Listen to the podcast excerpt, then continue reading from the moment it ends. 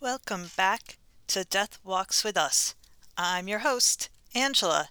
Today's episode is different than the other few that I have made, as it is about an unsolved case.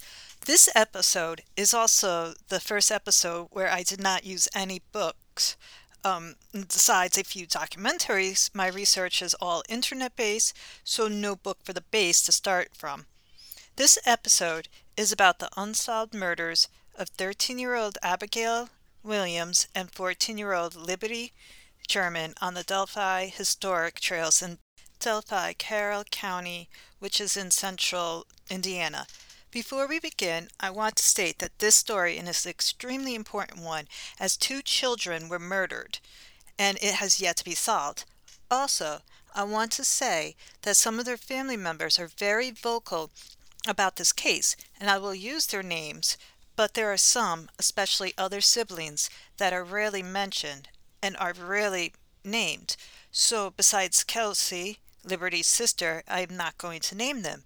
They are kept out of the documentary, so I take that as a sign that they want some privacy. I tried not to use fake names, so I will only say how they are related to the victims. Now on with the case. Abigail Williams, who everyone seemed to call Abby, was born on June 23, 2003. Abigail was born to 19 year old Anna Williams in Ste. Marie, Michigan. Moving to Delphi when Abby was in preschool, they had moved to Indiana to live with Anna's mother, who had divorced Anna's father soon after Abby was born eventually moving to Indiana. By some accounts, Anna and Abby grew up together. This mother daughter duo were really close as Abby was Anna's only child, and Anna was a single mother working to support them both. Abby loved reading, taking photos, the outdoors, and sports. She was described as kind and joyful. The weekend before her murder, her grandfather, Cliff Williams, had traveled down from Michigan to take Abby shopping. She had joined the softball team and needed equipment. He said she was so excited to be playing softball with Libby. She was close to her mother's family and would go up to Michigan for a couple of weeks every summer. Abby had been Cliff's only granddaughter, and he doted on her. Liberty German, who everyone seemed to call Libby, was born on December 27, 2002, in Lafayette, Indiana, to Derek German and Carrie Timmons. Libby's parents divorced, and she, her two sisters, one being from her father's previous relationship, and her father lived with their father's mother, Becky, and her husband, Mike Patty. This set of grandparents helped raise Libby and her sisters. Libby's mother, Carrie, was living in Kentucky with her other two daughters and was going through a divorce with her husband, 266 miles away. Carrie said Libby would call her to check on her and give her encouragement because of the divorce. She wanted people to be happy and was constantly described that way. Libby loved sports and science. She was described as adventurous, full of life, and investigative. She was always asking questions. That could be from her love of science. She wanted to be a science teacher, and she had excelled at science so much she was taking advanced classes at nearby Purdue University. Libby and Abby were eighth graders at Delphi Community Middle School, and they were best friends who spent a lot of time together. So much so that Abby would even go away on vacations with Libby's family. Like a lot of young people, they loved posting on social media. Now, their school district was not like my school district. They did snow day make up days. In America, schools have a certain amount of snow days where they can close the school and still get their funding. Now, I know I have a lot of downloads in other countries, so I'm going to explain a little bit about this. In America, because parents want to control their children's education, a lot of funding comes from local taxpayers who vote on the amount they will pay, and school districts also get some funding from the federal government. This system is not the greatest as it allows for a lot of inequality in education. Poorer neighborhoods can't afford to pay too much in taxes, plus, rural areas don't have a huge tax basis, and every dollar helps. But they also know emergencies happen and schools have to close, so they're allotted a certain amount of snow days to cover days they unexpectedly have to close. Also, for some more context, when my old school, if we went over, we had to make up the days during breaks. For example, one January it rained heavily, melting all the snow that then caused massive amounts of flooding that closed the school for a week. Then, when it was time for our February break, they canceled three days of it, and the students had to go to school so the school could get its funding to operate. But my school district, they never gave us extra days off for all those unused school days. But Abby and Libby's school district did. So they had an extended weekend with Monday, February the 13th off, a rare extra day off from school, and they wanted to make the most of it. Plus, it was a warm February day. Sunday, February 12th, 2017, Abby spent the night at Libby's. They slept in on Monday, February 13th. They had woken up after 10 a.m. and then had pancakes. There isn't much to do in Delphi but go to parks and trails. So, a supposedly spur of the moment idea, Libby wanted to go on a hike at the Monon High Bridge that spanned Deer Creek. Libby and her sister Kelsey loved taking photos and had gone to this bridge multiple times in the past and had taken hundreds of pictures of the area. Monon High Bridge is connected to hiking trails on the 8 mile Delphi Historic Trails. This is an old railroad bridge, and there are gaps between the planks with an occasional one missing. This could have been Abby's first time on the bridge, as Abby's mother had told her not to go on it in the past. I will post photos of this bridge so you can get an idea of what it looks like. Libby asked her sister, Kelsey, to take them hiking. Her sister had plans before going to work at Dairy Queen and was unable, but after getting permission from her grandmother, Libby talked to her father, who agreed to pick them up at 3 if Kelsey could drop them off, which she could do that. She just couldn't stay with them. Around 1 p.m. on February 13, 2017, Libby and Abby were dropped off at a parking lot with a Monon High Bridge trail sign by Libby's sister Kelsey. It had been a warm, sunny Monday afternoon, and their grandmother had told them to take jackets. Kelsey had to remind them to take the sweaters they had in the car with them. At 2:07 p.m., about 32 minutes after being dropped off, Libby posted a photo of Abby walking on the bridge on Snapchat. The bridge her mother had told her not to go on. This photo helped establish a timeline for what is to come. They were supposed to meet Libby's father after 3 p.m. at a pre-arranged meeting spot. When he got close at 3:11 p.m., he had called Libby to tell her that he was almost there. There was no answer. After arriving and not seeing them, he called her again and again and did not get a response. He kept calling. He started walking the trails and at about 3:30 called his mother and told her that he could not get a hold of Libby, and he was wondering if there had been a change of plans, which there hadn't been.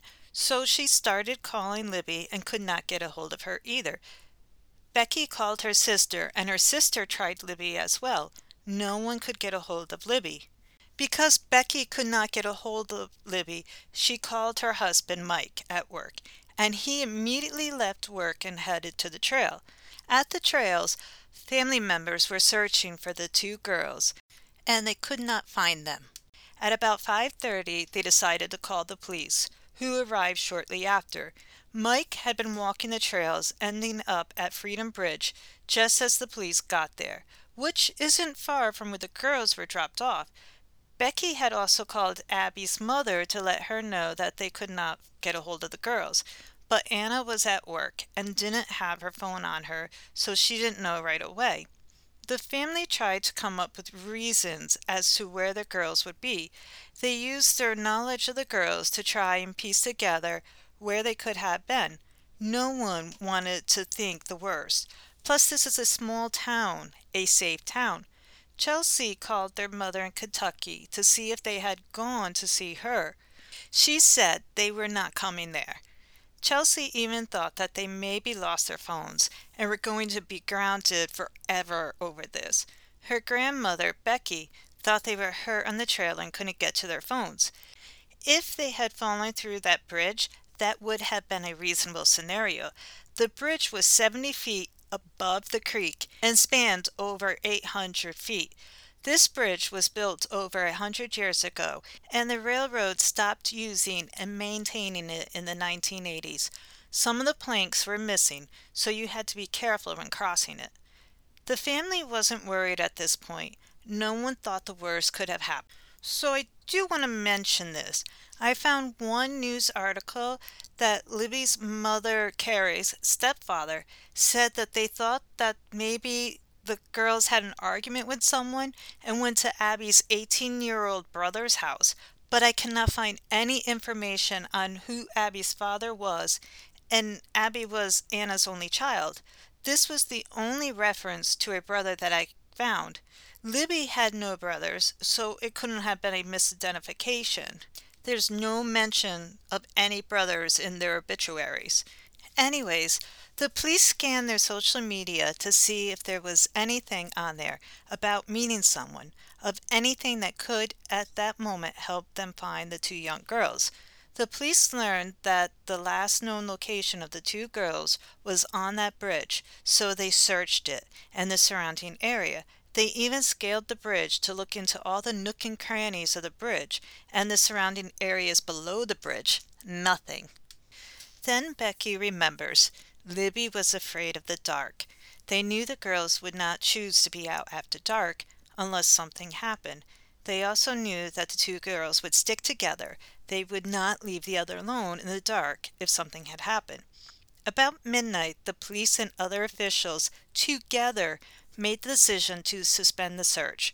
This will be a controversial decision, but they had limited resources to keep the search going all night. That bridge would be dangerous in the dark but that didn't stop the families from continuing their search in the dark. Still, there really wasn't any real worry that any bad had happened to these girls. After all, they lived in a small town with less than 3,000 people. They figured there had to be a logical explanation for why the girls had not met up with Derek. After 3 a.m., some of the family did leave and go home to try and get a few hours sleep, but no one could really sleep. The sun was down, and it's terrifying not knowing where your child was. This is a small town, and word spread, and the next morning hundreds of people showed up to help search, including more professional search teams. They set up a command post at the fire station where 300 people registered to volunteer to search. There were also many volunteers who had not registered to help, so they don't have an accurate number of searchers. The official start time was not till 3 a.m. Unfortunately, weather conditions had prevented them from starting. It was extremely foggy that morning, and they could not get the helicopter off the ground. Professional organizations have to keep their search and rescue people safe. They cannot find someone if they have to constantly rescue their own rescuers. I will tell you, I almost fell off a high peak in the Catskills because of the fog. Luckily, my partner grabbed me as I slid down the steep side. Now I won't hike without my diamond hiking poles. I've hiked in the rain and snow, but the fog was something different. It's not a good experience. Well, at least not for me.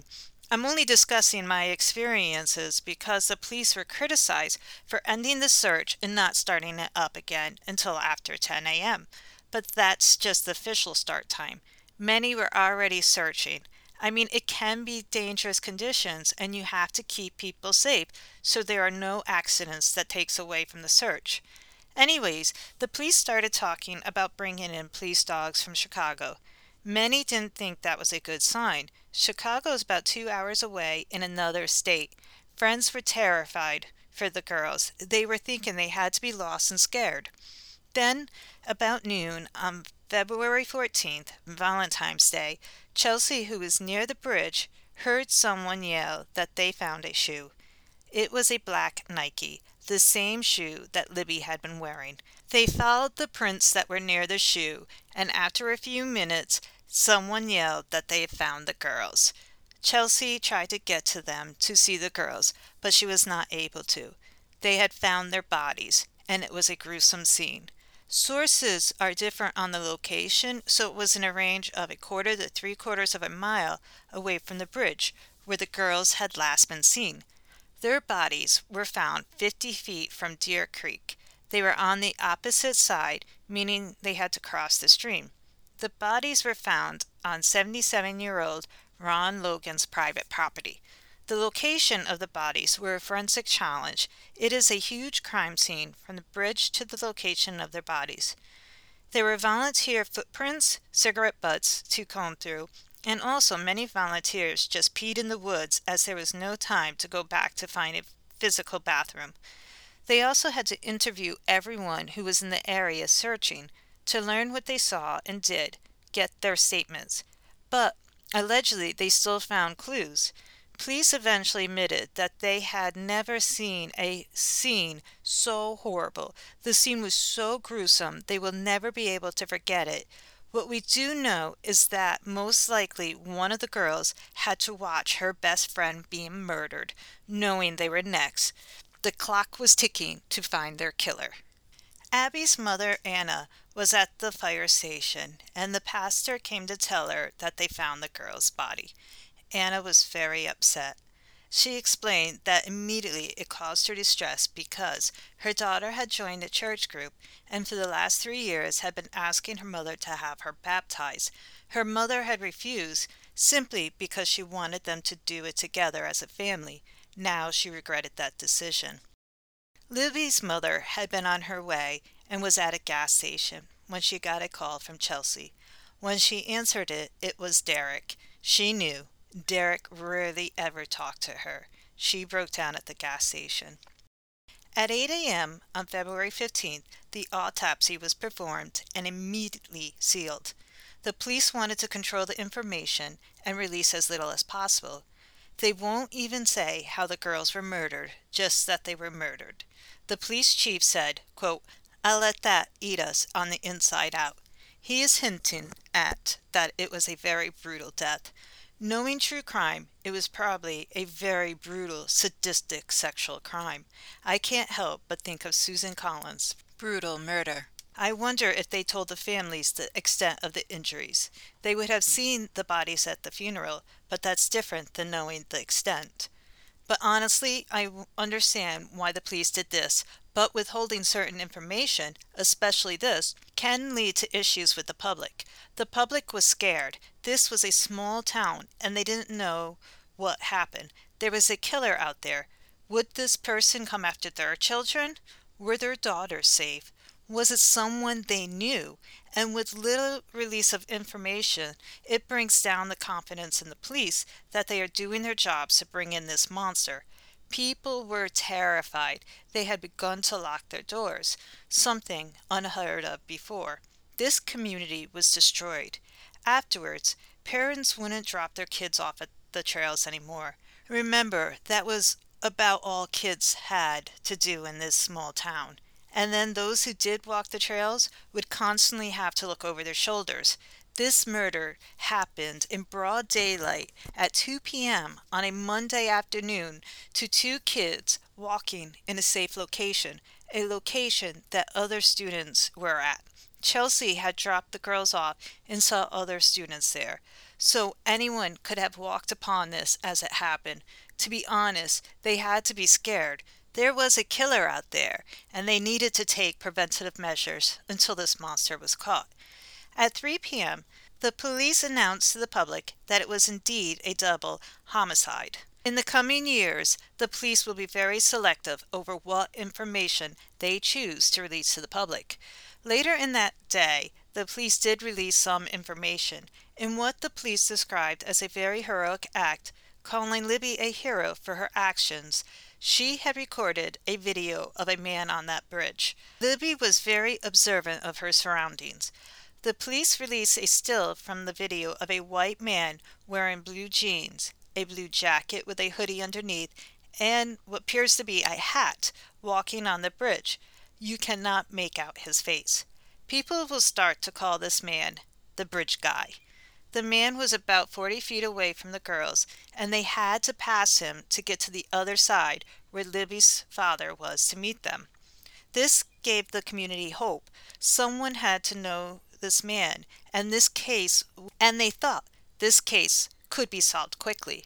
Someone had to recognize him. Sketches are not done for people to be on the lookout for a killer. They are done for friends and family to be able to recognize someone they know. When I researched the Night Stalker case, I did not think that any of the sketches looked like Richard Ramirez, but some of his few friends had thought they did, and they joked about it, because no one wants to believe that the person they invited into their lives could be a sadistic killer. On February 16th, the police issued a search warrant based off of tips and probable cause to search a home on the other side of town. At dusk, they went in and removed a few boxes of items and searched the surrounding yard with flashlights. They told the media who was outside this home that they were not expecting to make an arrest, just following up on some tips. Whatever the tips were, it was enough to allow them to get a warrant. Reporters said they didn't see any forensic teams come in. So, in one documentary, they talked with law experts who say it is a huge deal that they executed a warrant so early in the investigation. It is usually pretty rare for police to do that. Three years afterwards, though, the police said that they don't see it as important now as they had seen it back then. The police were trying to figure out where their attention did not need to be. Now, what was to become a big issue with the case, the prosecutor took to Facebook that night because of rumors. He wrote, quote, Please do not harass, bother, or accuse anyone. There are no charges pending against anyone as a result of the pending investigation. No one at the home search is suspected of committing any crime. Please, please leave these people alone and let the police work. Then, a week after releasing the still, they released an audio clip from the video of him saying, Down the hill. Down the hill from the bridge was where the bodies were found. Now, when I listened to the audio clip, I didn't hear it. I didn't hear any voice saying anything, but the audio clip they released that is cleaned up with some will consider it manipulated, where they isolate the voice, I hear a man say, down the hill. That is the one that is being circulated. At a press conference on February 22nd, the police said that they do not think it is a serial murderer, as the evidence does not suggest that. With careful wording, they also suggested that they are not ruling out that it was more than one person. Five months after that, the police released a sketch of a man that was seen on the trail during the time period that matched the man in the video. They may not have been able to see his face in the video, but they saw his clothes and asked about that man. The police would focus on this man for their investigation, as he has now become their suspect. And almost two years after this, in April 2019, they held another press conference. At this conference, they announced they are seeking the public's help on a, information about a car that was parked at the old CPS welfare building between noon and 5 on February 14, 2017. They did not release the make or model. This silence is a way to prevent false conf- confession and information. They also released a different sketch based on what he said was thousands of hours of investigation stating this man was between 18 and 40. The police talked about how sketches are not accurate. They are how witnesses see this person, how their eyes see him. Sketches are based on what the mind sees and remembers. That's not always accurate, but they also, at this press conference, said that this is the primary sketch. The other one is now secondary to this. They also released more of the audio, and he allegedly said, Guys, down the hill, and they make it clear this is one person speaking. And then they release part of the video, just a couple seconds, to show the man walking. The police superintendent was asking if anyone recognized the mannerism of the way this man was walking, while telling people to remember that the deteriorating conditions of the bridge would have made his walk seem a little unnatural in the video. The police superintendent also spoke of how they believe this man to be from Delphi, currently lives there or has in the past, and visits frequently, or he could work there. They concluded that he had to know the area, had to be familiarized with it to be able to get in and out without being seen. Let's cover the sketches and rumors before moving on to more with the investigation. The police did admit that less than five people had come into the police station because they looked like the sketch and wanted to clear the names before they were accused.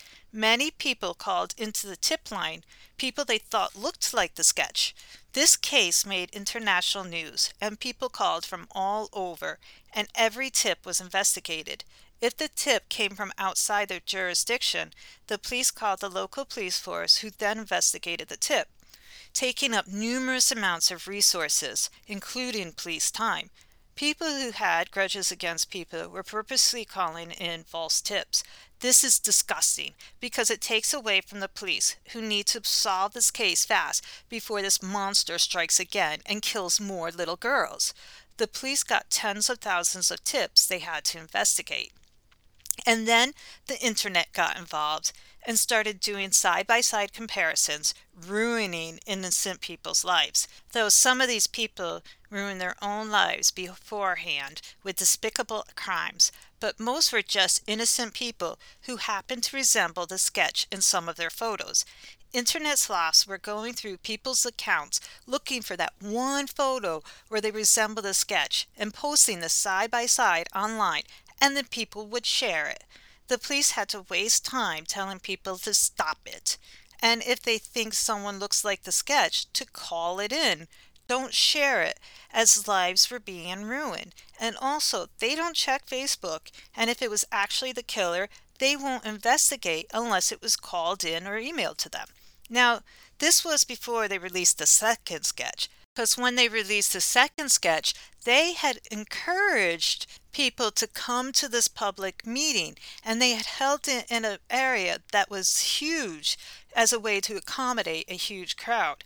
Then they said the killer was probably in the room, but they also said, We have probably already interviewed you this right here. This, I feel, was very irresponsible for a police force that is trying to supposedly squash rumors as it is just opening them all back up again.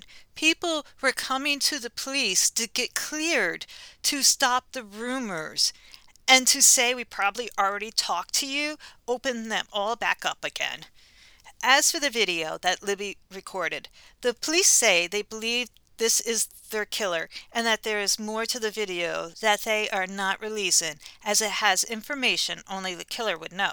So I hate to say it, but sometimes the police lie, and this could be a tactic to get their murderer to think they have more information as a means to keep him scared and to show behavioral signs to his loved ones one of Libby's extremely good friends somewhat discredits what has been shown to the public. She said that Libby loved to take photos and videos of men and show them to her friends, saying, This is your boyfriend. And she wonders if that was what happened. She said Abby was a goofy act and would be like, Oh, that person scares me. And they'd tease each other. What if that's what happened? And then she wonders, What if then he really scared them? Libby's mother says they were out there to take photos and videos. Anyways, Libby's grandfather thinks Libby recorded it because the guy had to have been acting weird and that she would have shown him later to say how weird he was acting. That was Libby. Anna, Abby's mother, says part of her hopes someone does recognize the voice, but part of her doesn't want it to be recognized. She is afraid she knows the person who killed her daughter. That part seems to me to be what she is most afraid of now, that she knows her daughter's murderer. The police received tens of thousands of tips. They interviewed hundreds of suspects. They investigated a few solid dozen leads that ended up going nowhere.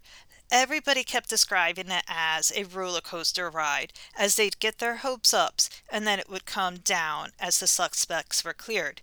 People took up fundraisers to raise money as a reward for the tip that led to the conviction of their murderer. Last I looked, it was at $224,000. The tip line phone was considered one of the most valuable resources. People could call anonymous and report their suspicions.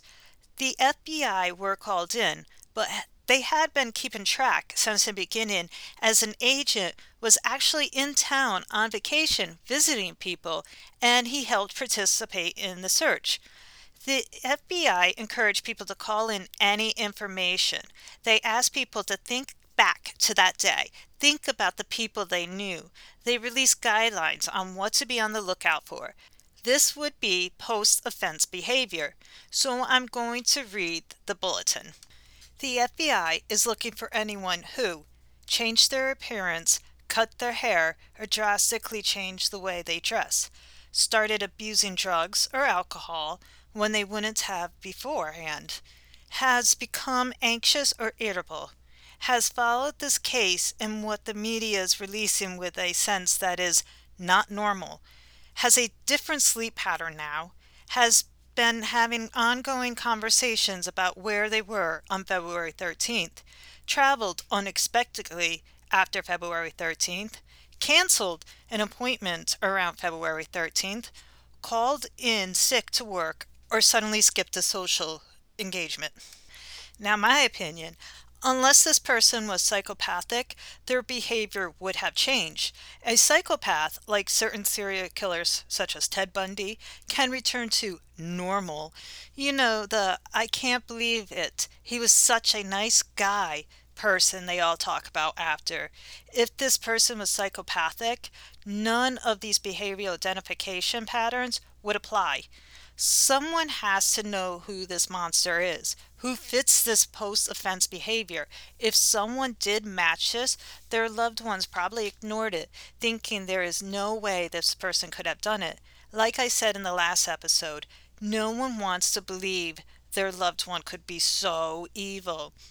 The news was also calling for people to think back to see if anyone called into work, canceled an appointment, prior engagement, changed appearances, anything might be important. Police were encouraging people to not feel guilty if they thought something, but to call it in. If they are innocent, it will only take a few minutes of their time. They were encouraging to report any information. Even the tiniest info might help. The police even say, Do not think I know this person. He could not have done it. Just call it in to the tip line. It is anonymous. Let this person be cleared. But because the police have released so little information, lots of accusations have been made. Even the sheriff says a few people have called in tips against him, like where was he when the murders happened, and he had to be cleared. Family members of the victims had tips called in against them. One cousin discussed how a tip against her partner was called in and cleared. Now, the family does want this case to be spread. They want justice for these two young girls, but has come at a cost. They have had their privacy invaded by internet sloths, news medias, podcasters, etc., who all have also spread wild rumors and accusations against them. I mean, there is limited information being released, and people make up theories to make sense of it. And remember, the family wants us to discuss this case, but we need to remember they lost a child. Each family violently lost a child and need our compassion. I understand that when a young person and females are murdered, it is most likely by someone they know, and the police need to investigate those people, but we cannot accuse every last single person. Accusations ruin lives, and it causes more trauma to an already grieving family. This family has had private things put out there and are being harassed by online trolls. It is no wonder that Libby's oldest sister does not participate in documentaries. Strange, though, that her father doesn't, but I guess that's understandable. People need to be objective and present just the facts. Ran over. Back to the case. So, in an interview, recently retired prosecutor Robert Ives discussed the case with reporters. He was there that day and said it was not a normal, a person was killed here scene. It was an odd crime scene. Just a little side note everyone's definition of odd is different. He said there was a lot of physical evidence at the scene, but not what you would think. He does think it has to be someone local because it's a small town, not a tourist attraction. It's not a place people go to. But then he was asked about signature, and he said that there was no MO, but there were two to three signatures discovered there. In the documentary, they discuss how offenders tend to repeat signatures and that they are unnecessary behavior at a crime scene. So when he said odd, was it the behavior? They discussed staging, and he said manipulating the bodies is not necessary staging the scene, but could be part of the signature. Now, when some people stage the crime scene, is usually done because the unsub knows the victim and wants to throw off the investigation. The prosecutor also doesn't think that this was a planned murder, that it hadn't been planned in advance to happen. Abby and Libby hadn't planned in advance to go there that day. In an interview on Fox News, Libby's grandmother said they had DNA evidence. Now, let's discuss this for a minute or two. In a news conference in the very beginning of the investigation, the police said they had examined all the science they could get from the scene. Later, they wouldn't say exactly what kind of DNA they had, but from the conversation, it seemed they had only contact DNA, but they acknowledged this type can come from anywhere. These were two young girls who went to school with hundreds of students and could also get contact DNA from strangers at stores. The police did say how they have tested people's DNA, and for all of those who had refused, they got warrants and got their DNA. They will not release names as they don't want to ruin lives and they know how social media was ruining people's lives. This is a small town. They had never had a murder like this, never had a murder where the victim did not know their killer, and rumors were spreading like wildfires. The police were getting lots of advice on how to run the investigation, and there was lots of questions. Why haven't they done this? Why haven't they done that?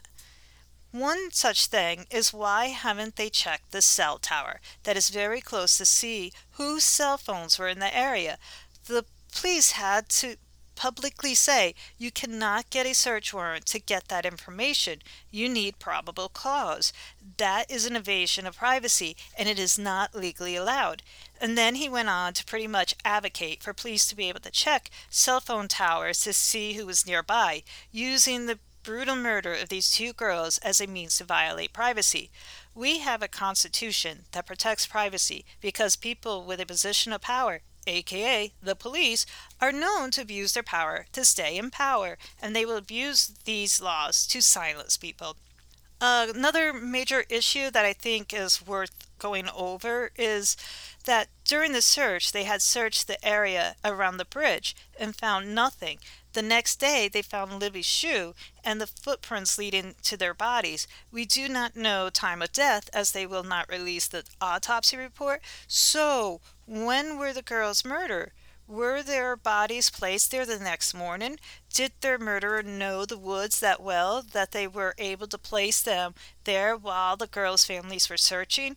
The police do not know who this man is, nor where he came from.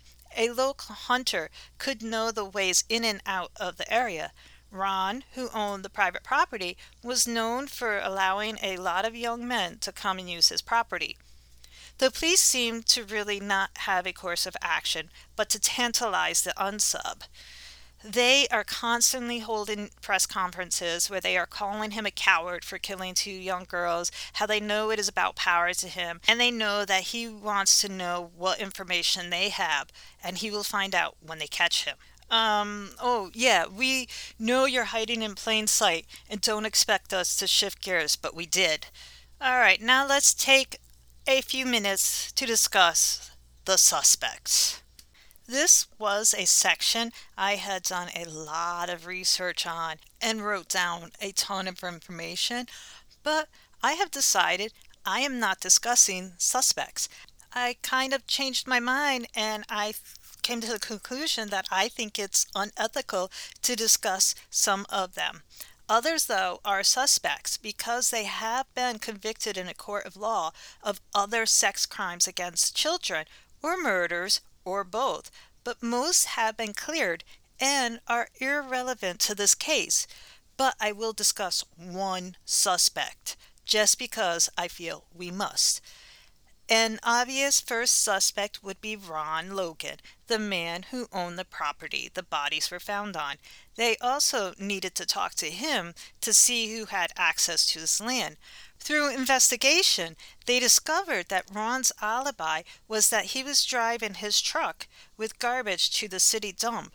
They were able to confirm this and also discovered that Ron had stopped at a local restaurant on his way home and had a couple beers. This caused Ron to have to serve two years in prison. Why, you may ask? Because in 2014, Ron was convicted of drunk driving and had no license. So, driving and having beers was a violation of his parole and he had to go back to prison. The police have made it absolutely clear that he is not a suspect. They have repeatedly had to tell the public this because of rumors. Now, along with looking at known sex offenders and those with a history of violent crimes, the police looked to see if any other murders were similar. In July 2012, 400 miles northwest, 10 year old Lyric Cook-Morrissey and her 8 year old cousin Elizabeth Collins went missing in Evansdale, Iowa, while out riding their bikes. Their bikes were found in a local park. Their bodies were found 20 miles away in a heavily wooded area. They could not find any connections between the two cases. Now, let's talk about some very recent developments that will actually change a lot of things I had said earlier. Ron Logan had died in 2020 and has never been named as a suspect, but in 2022, a search warrant for the property and home of Ron Logan for the execution date of March 6, 2017 was obtained by another podcast and released to a news agency. This was because the girls' bodies were found on his property, about 1,400 feet from his home, and apparently they had enough probable cause for it. In the search warrant, it stated that the girls had lost a tremendous amount of blood and that their killer most likely got blood on them. It also said that the crime scene looked staged, that the bodies were moved, then staged, it noted that it looked like there was no struggle, that the girls did not appear to fight back, and that the unsub took a souvenir from them. It did not say what these items were, but it did say the rest of the girls' clothing had been found, so take that how you want to. Also, the warrant said the unsub most likely took photos or videos to memorize the scene. Logan also has a history of violence with women and his body appeared to match that in the video. He also owns numerous weapons. Now remember, I had already discussed Ron's confirmed alibi.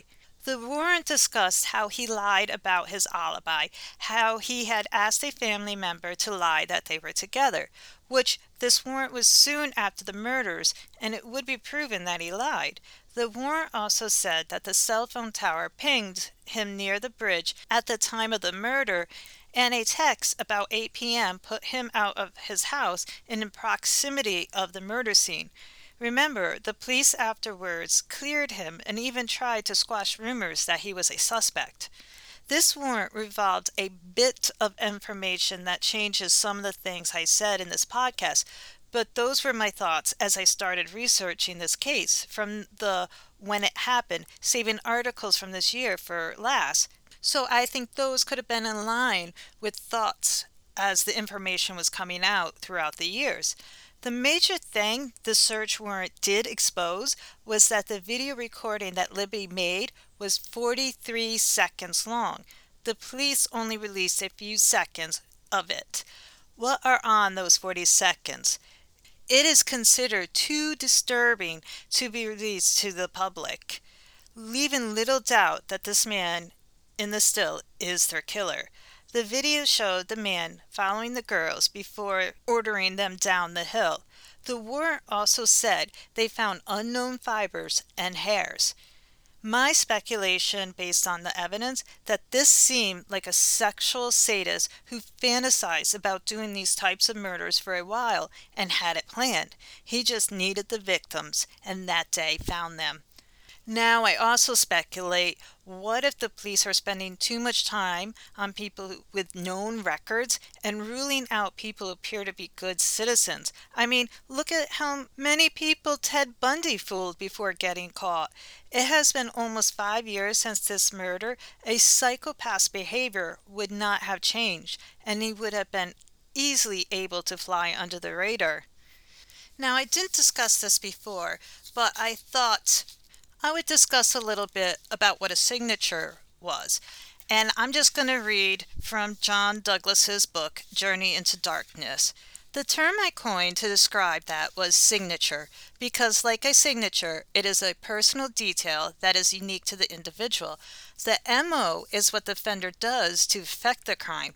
The signature, in a sense, is why he does it, the thing that fulfills him emotionally. He goes on to say, I have found that signature is a much more reliable guide to the behavior of serial offenders than MO.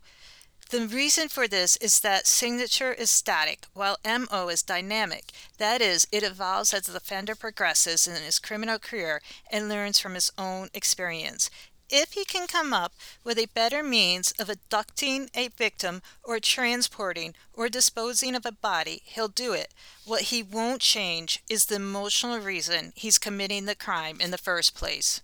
Now, knowing that the girls lost a tremendous amount of blood at the crime scene and that in the search warrant it said the scene looked like it was staged and a souvenir was taken. And how the prosecutor said there was two to three signatures.